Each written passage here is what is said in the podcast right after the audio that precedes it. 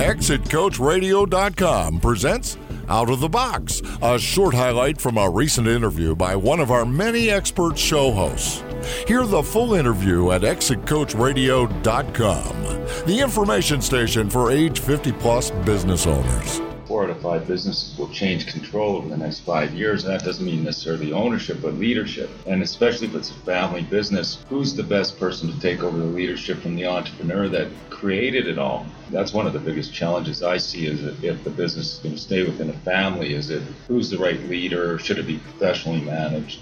Sometimes the family needs to be professionalized, just like the business. They need to have a governance pro- process so that people understand what to do with their shares and own, what the uh, rights of an owner are, what the rights or the obligations, accountabilities of an owner are, and then, of course, if you're working in the business, what that means and how you are treated compared to other employees in the business.